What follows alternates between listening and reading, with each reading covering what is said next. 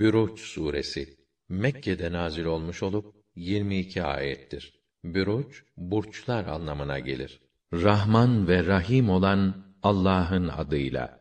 Burçlarla süslü göğe, geleceği vaad olunan kıyamet gününe, şahid ile meşhuda kasem ederim ki, tıpkı kahrolası ashab-ı Uhdud'un o tutuşturulmuş ateşte dolu hendeyi hazırlayanların melun oldukları gibi hani onlar ateşin başında oturur müminlere yaptıklarını acımasızca seyrederlerdi. Onların müminlere bu işkenceyi yapmalarının tek sebebi müminlerin göklerin ve yerin tek hakimi, aziz ve hamid, mutlak galip ve bütün övgülere layık olan Allah'a iman etmeleriydi. Allah her şeye şahittir. Mümin erkeklere ve mümin kadınlara işkence edip de sonra tövbe etmeyenler var ya, işte onlara cehennem azabı var, yangın azabı var.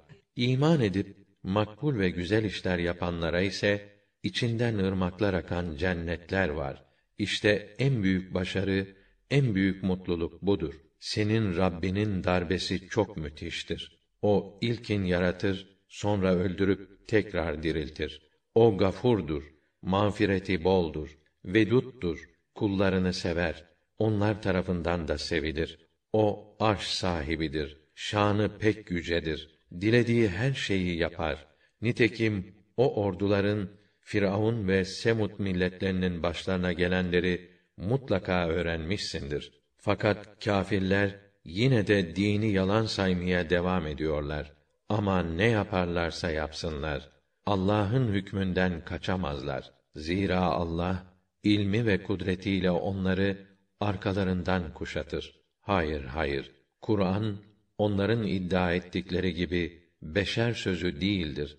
O levh-i mahfuzda olan pek şerefli bir Kur'an'dır.